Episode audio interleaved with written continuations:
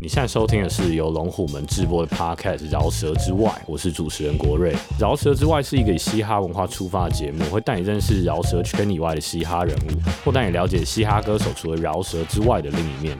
欢迎收听《饶舌之外》，这是疫情过后我们第一次找来宾来做访谈，然后我们采用远距离的方式，是用通讯软体来录制这样子。那音质的部分，我觉得跟过往有一点落差，所以我建议等一下开始听的时候，你可以把你的音量稍微转小个一到两格，就可能你平常听的音量再小一点点，听起来可能会比较适合一点。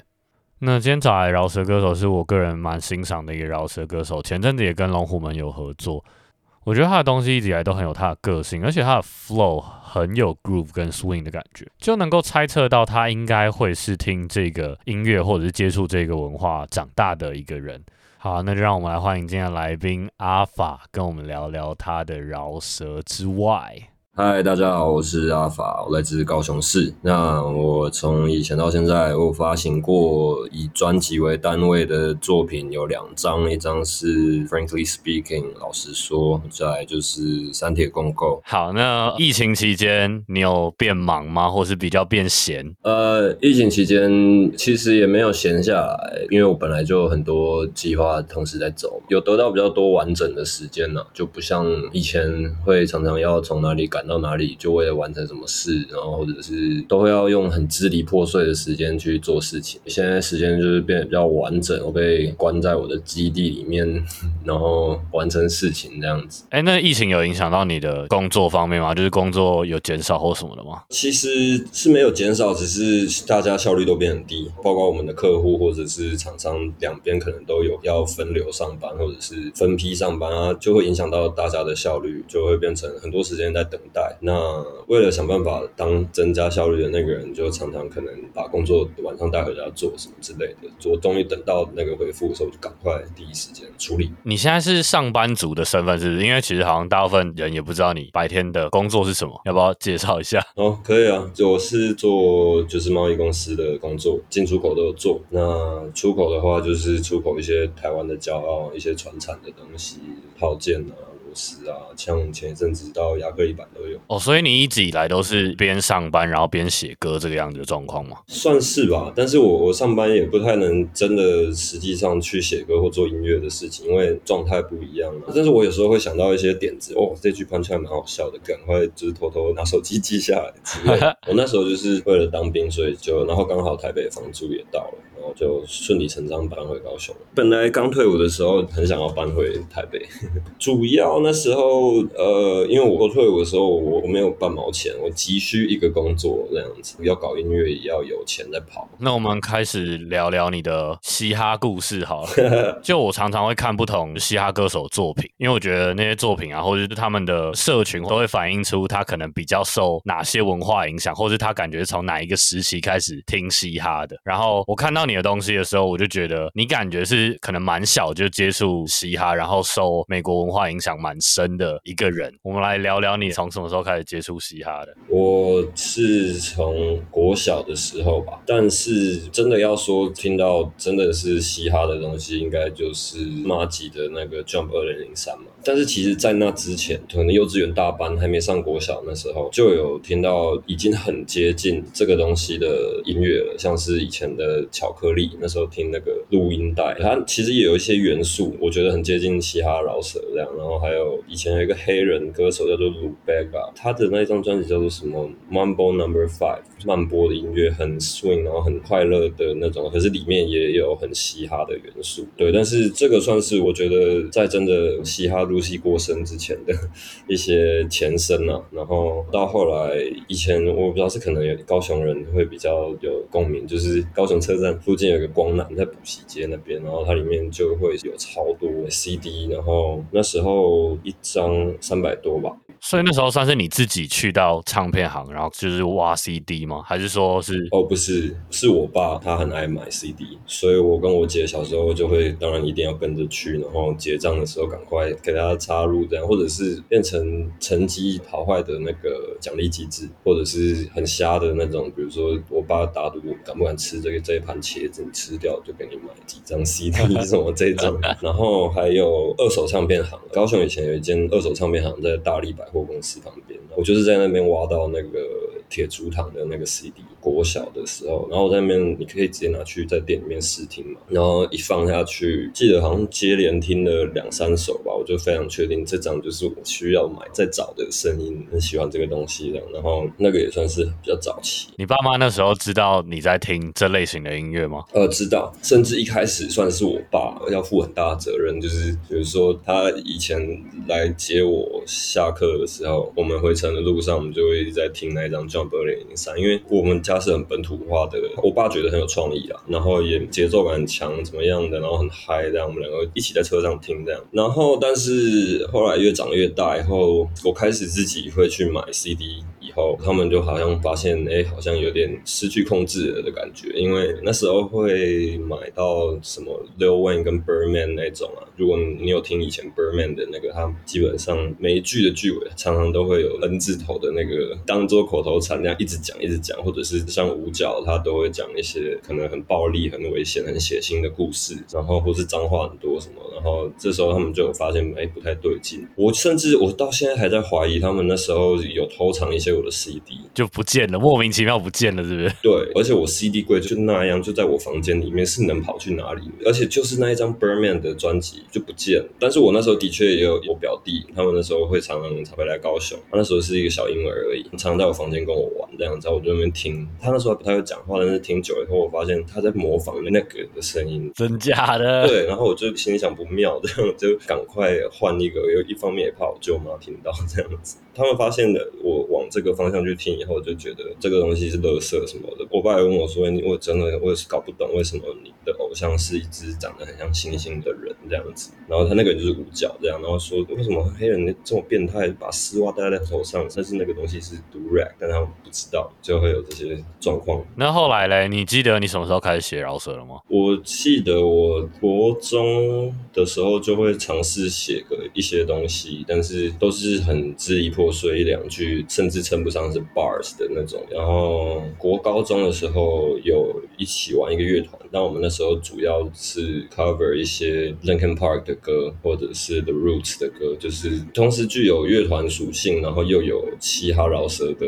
元素的东西。然后我们喜欢这些东西，然后所以后来有时候表演为了需要，可能会写一个段落那种。可是那时候的拍子什么一定都还很乱，东西很不成熟这样。后面应该是一直到高中吧，我考完大学以后，我就确定我没有要再继续考下去，我就是要拿这个成绩去打算这样子。呃，我等于是交出了一个我从来没有考过那么高的分数，然后我就换得家里给我空间去做这件事情，包括他们赞助我第一套那个录音设备。你跟你爸妈关系算是好的，就跟家人关系是蛮紧张的。以前呢是蛮紧张，其实是没有很好，对，甚至有好一段时间不讲话，而且是相处起来可能是互相对付的那种感觉。但是也是因为这样子，才能讲一些事情的时候，我们可以斩钉截铁的、很理性的抽离，尽量不要再掺杂太多情感什么的，把话讲清楚。那他们会听你写的歌吗？哦，会啊，尴尬到爆。就是因为我从台北搬回来以后，也没有跟他们一起住，就住在我后来长大的那个房子里面，但是还是会常一起吃饭或见面什么的。然后我爸他会直接明讲，比如说我写了一些很煽情的词或者什么，我你讲出来我一定会尴尬那种。他就喜欢这样硬戳我。比较酷是我妈，她说她其他有朋友四五十岁、六十岁甚至都有，觉得这个东西很新、很有活力，就是可以听很久，听到整张都已经滚瓜烂熟了，就觉得还蛮酷。我妈有跟我说，她在电梯里面遇到我们一个邻居，她说那个弟弟从以前到现在都不会主动跟他们讲话，但是有一次就问他说：“哎，你儿子是不是那个阿法？”然后我妈就说：“哎，你怎么知道什么什么？”她说：“哦，他们学校的很多人有在听什么的，反正是很。”开心的表达这件事，但是我越听越觉得不妙，因为我搬来这边的时候是大概国小的时候，很多邻居也都是看着我长大。然后现在他们的小孩坐在电脑前面，他一定会好奇说：“哦，你说楼上那个哥哥有在做音乐，做做什么？我也要看什么的。”结果放出来是这种，可能本来很兴奋、很好奇，结果家长脸直接垮掉的。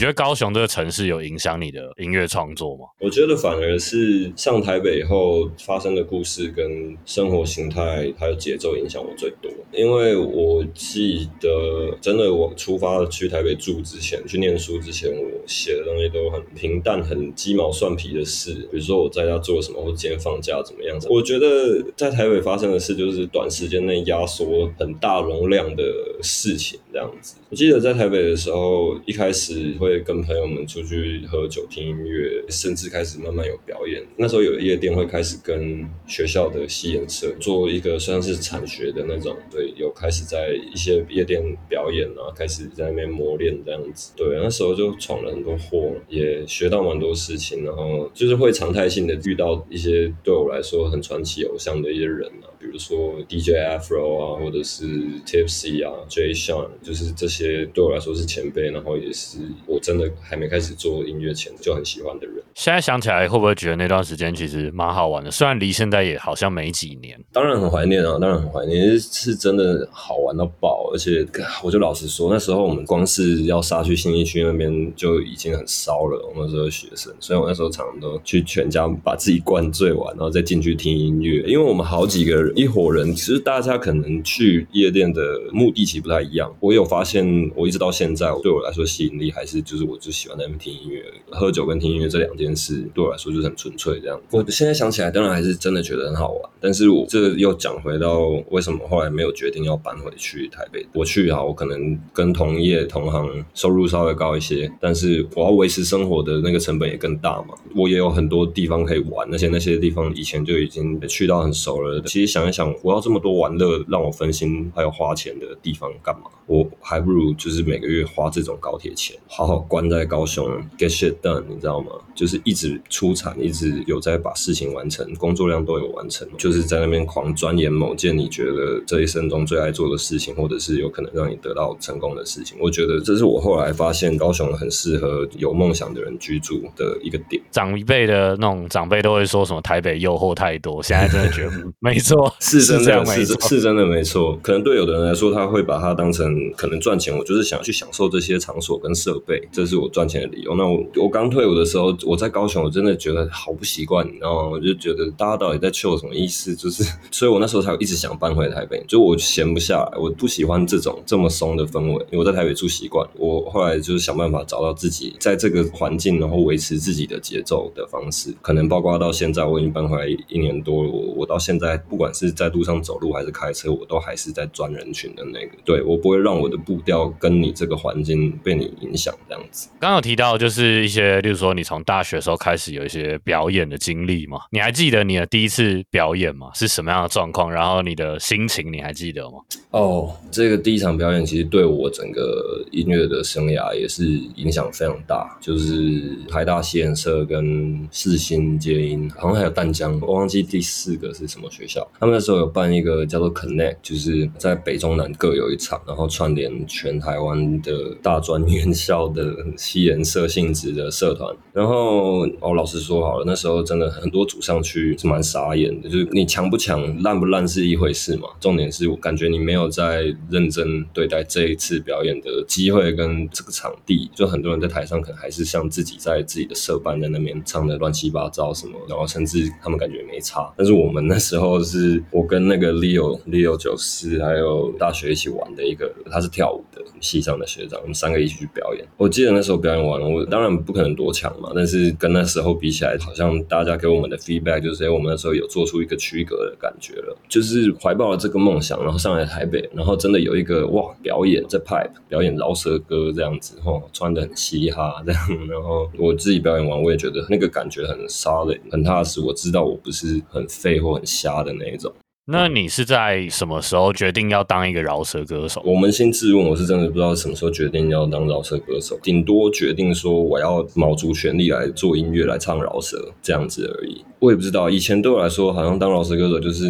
不用管产量，反正你有在出歌哦，然后你穿着有到那个样子，好像你就是一个饶舌歌手这样。但是我觉得现在，尤其嘻哈饶舌的框架一直在被打破，就等于说你不会说 Anderson Paak 是一个饶舌歌手，你不会说 Travis Scott 是一个饶舌歌手，歌手他们就是 artist。那我希望我自己可以往这个属性去前进。你从大学西演社啊，然后后来 DDS，然后现在是比较独立的状况，就这几年来。你有没有一些转类点，或者是过往你觉得有没有哪一些重大事件影响了你蛮多的？转泪点可能就是我自己在快要离开学生身份前，我去放弃了一些可能签约或者进到真的音乐产业公司的机会。放弃的原因是什么？就是你那时候做这个决定，其实不外乎就是工作的内容跟工作的地方。当然，其中我觉得影响最大的就是可能一些经营的理念啊，还有针对歌词内容的拿捏跟规定，不管是社会价值观敏感，还是裸露，还是政治敏感，这些我。我都超爱写的，所以以我现在看，我觉得我放弃的决定是对的。对，所以理所当然，我后来就必须搬回来高雄当兵，然后工作嘛。那一开始其实很郁闷啊，就是觉得说，哎，好像离音乐这件事越来越远。但是我还是退伍以后想办法搞出了一张三铁共构的。那当然，我现在看，我也还是对那张专辑就很不满意，就对，一下子就觉得哇，这个东西很不够，我自己听都不想听了那样。一直到对，就像我刚刚说的，路上遇到很多新的人，到我现在人生这个阶段。这个岁数，我觉得我也越来越看得清楚，说谁是我真的可以信任的人，可以来组队，然后系统化的做一些工作，就是建立自己的信任圈，然后对于一些决定越来越果断，这样子。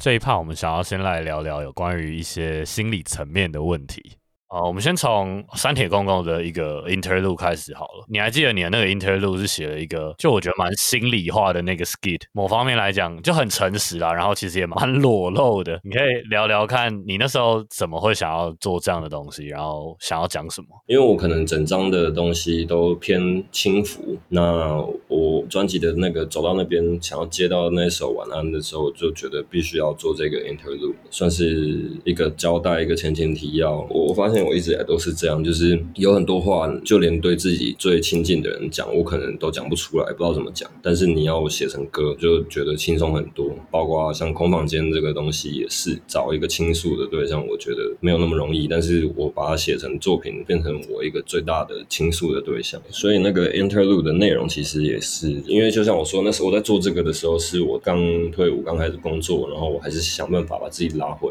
音乐的这条路上，然后硬挤出来的一张作。那时候其实已经跟住在台北的时候的心境也改变很多了，算是以一个挺过来那段时间的人，再回到过去对那时候的自己喊话。干，我会不会待会讲一讲直接哭？好突然哦！就你想讲就讲，反正最后都会剪接啦啊。但是如果哭的话，我应该还是会剪进去，因为我觉得我刚刚其实已经讲到快哽咽了。你觉得你最低潮的时候是什么时候？就是在大学刚准备毕业的时候吗？应该快接近大三的时候吧。很多事情、很多麻烦不自找都会来，这样手上欠了很多钱，然后敢赚的速度又不够快，又有学业要完成，然后又还想做歌，整个心理状态很不稳定。那时候自己一个人就在那个小套房里。而已，也不知道在那边慌什么、怕什么。最糟糕、最糟糕的时候，就是还需要 call 自己的朋友来协助那一种。我最不喜欢就是这样。我希望我 call 你的时候是，哎，我们一起出去玩，去喝酒或者是什么，听个歌、做个歌什么之类的。对，然后那时候是已经不能自理的那一种，一直在处于一个很紧绷、焦虑、喝醉，然后再醒来又一次、又一次、又一次这样子。你那时候有去看过医生吗？那时候其实还没有，因为就像我跟你说，我其实跟我家里的关系其实。实从以前就很紧张嘛，我不太会跟家里主动求助什么东西，我会觉得说，我们就已经那么少在讲话了，那么少在跟你分享我的什么事情。可是我每次要找你的时候，如果是要跟你求助什么的话，当然在撕破脸的时候，他们也有讲过嘛，你只有是需要的时候才会打来什么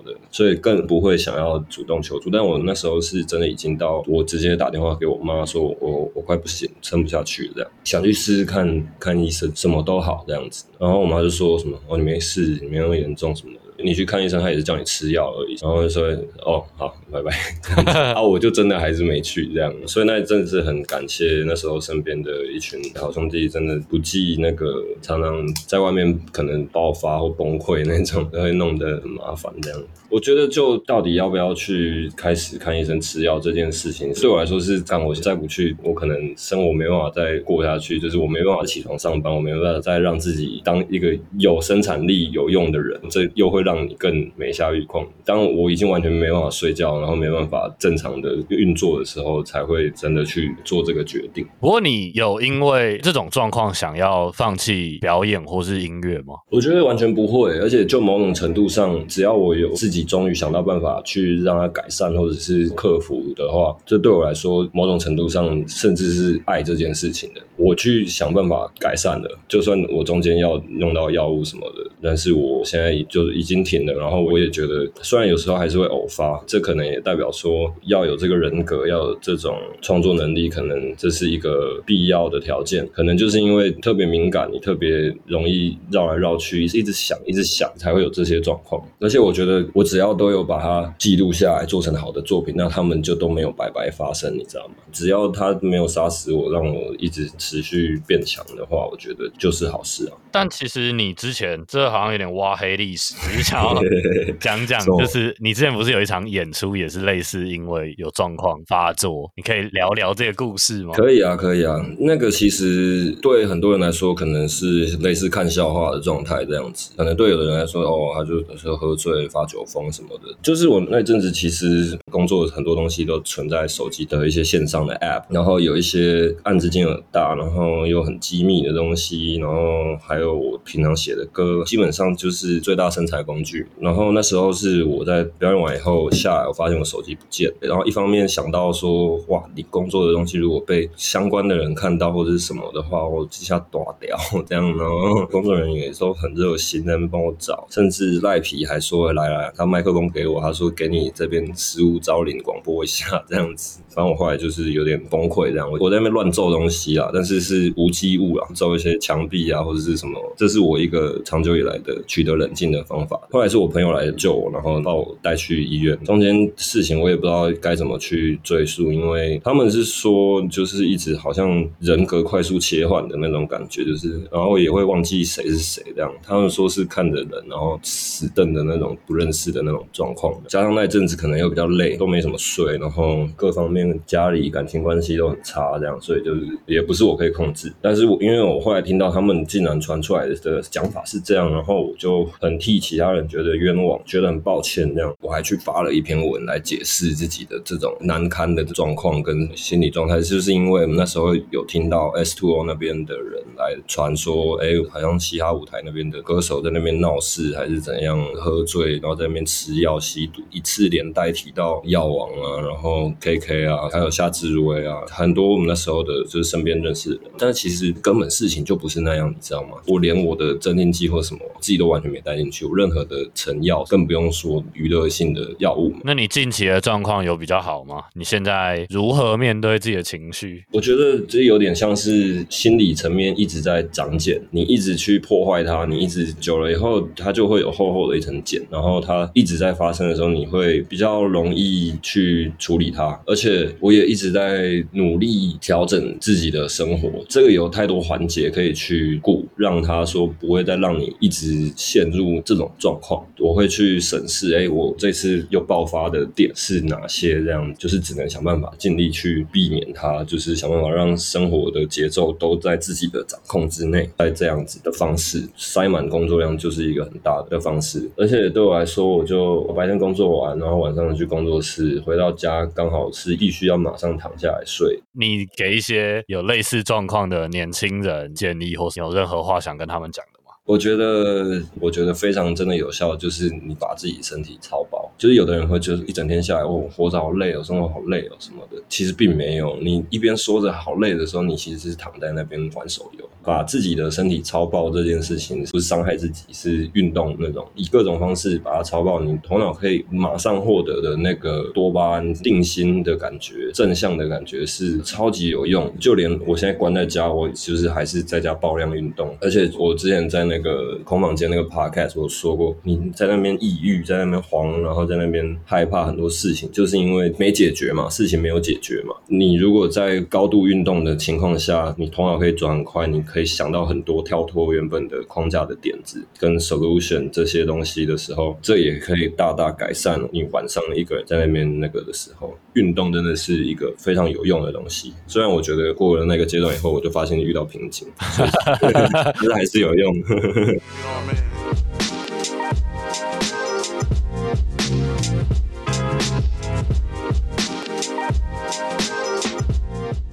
最后，我们来聊聊你平常都在干嘛？就除了音乐以外，你还喜欢哪些事情？哦，我很喜欢画画，但是我，对我前几天才在想这件事。我自从开始上班以后，最大的伤害就是没有办法再画画了，没有时间再画画。我以前我上大学的时候，可能常常在那边假装很认真在做笔记，我其实都在画画。我记得好像幼稚园，我常常坐在一个地方在那边画，然后一直到国小，我也记得常常我就是一个人坐在那边一直画，一直都是自己喜欢。写写画画这样子，而且我觉得画画也是一个很好抒发的那个，有时候是一种让你不安的那种感觉，你把它画出来，其实也是就像写歌一样，踏实安定的功效在。我最近已经有在尝试画出一些新的专辑的平面的东西，这样。哎，我觉得蛮酷的，因为其实蛮多音乐人也都是画家的，拼券画画也很屌，对，拼券也很扯。对，但是我欣赏他的东西，就是他的东西很很不写实，我的东西就是不知道为什么。就是会一直把它画的很写实这样子哦，风格不一样。下一个问题啊，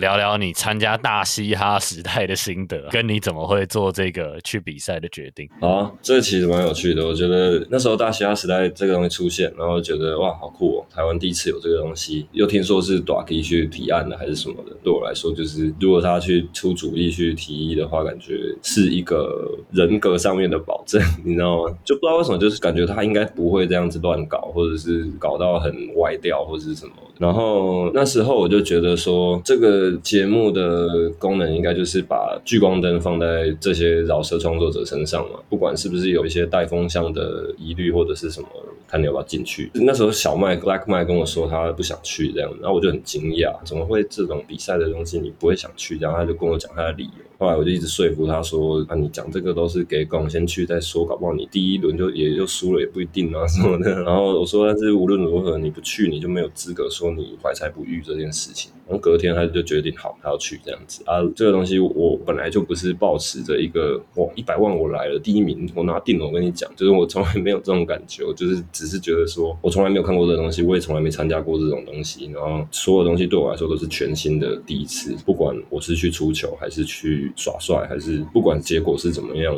我觉得我都可以接受这些经验。尤其我觉得一个很重要的点就是把自己丢到一个非舒适圈，你背后不再有你那些跟你同一个地方来的好朋友、你的兄弟们在你背后支撑着你，然后你的舞台都是你熟的，你面对的人都是你熟的，这样子把自己丢到那种地方去磨练，去赢一些输一些都好。好，那你觉得在台湾当饶舌歌手，跟你小时候想象中的饶舌歌手落差吗？这样一讲，好像还真的有诶。可是我觉得这也是小时候看那些饶舌歌手看到都已经是一线的那种，才会拜托我们台湾这个五十年前还是第三世界国家的地方，这种嘻哈音乐可以这样子传过来，这边一定已经是一线国际窝外的那种。对啊，也有很多熬很久的人，我们不可能看得到啊。就像 Two Chains 啊，或者是什么什么新跟 Kelly，大家看到他们都是后来才红的，才。得到关注，可是他们就是 way back 好久以前就在努力在做，然后只是一直都没有轮到他们而已。对啊，我觉得台湾可能所有饶舌歌手都还一起在经过这一段时间，等待这个产值真的有出现的一天那样子。大家一起去创造这个环境啊。因为台湾的听众不像美国的听众，以及以前的那些受过算是受过所谓的教育了，你知道吗？对于饶舌的这方面的教育，就是主动想要去理解这种精密的文字游戏。对我觉得还有一很长的一段路要走。你觉得嘻哈影响你什么？如果当初没有接触嘻哈，你有想过你可能会变得怎么样吗？我觉得可能就做人不会这么直接，然后也不会这么善于表达，还有抓重点这件事情。像是你要写出 punchline 很多，或是你要想办法在有限的字数内，人家用二十个字可以讲完的事情，我要想办法用五个字讲完，这种感觉。写饶舌歌这件事很有助于抓到事物的本质还有重点，才能短短一行字，但是意义深远。那今天的最后一题，你最喜欢你的哪一首歌？然后为什么？哇！讲一首有发行过，还一首还没发行的好了。以往有发过最喜欢的应该是《祝你》，还有《带着走》。《祝你》那个首先就是曲风对我来说就很特别了，那个题材我也很喜欢。就是我要诅咒你，可是我又不是真的希望你真的去死。大概意思就是，哎，我还是想你的这种题材。那《带着走》的话，就是记录一个跌到谷底，然后再想办法把自己拉回去的那个心境这样子。然后。新的还没出的，我自己目前做到一半，我最喜欢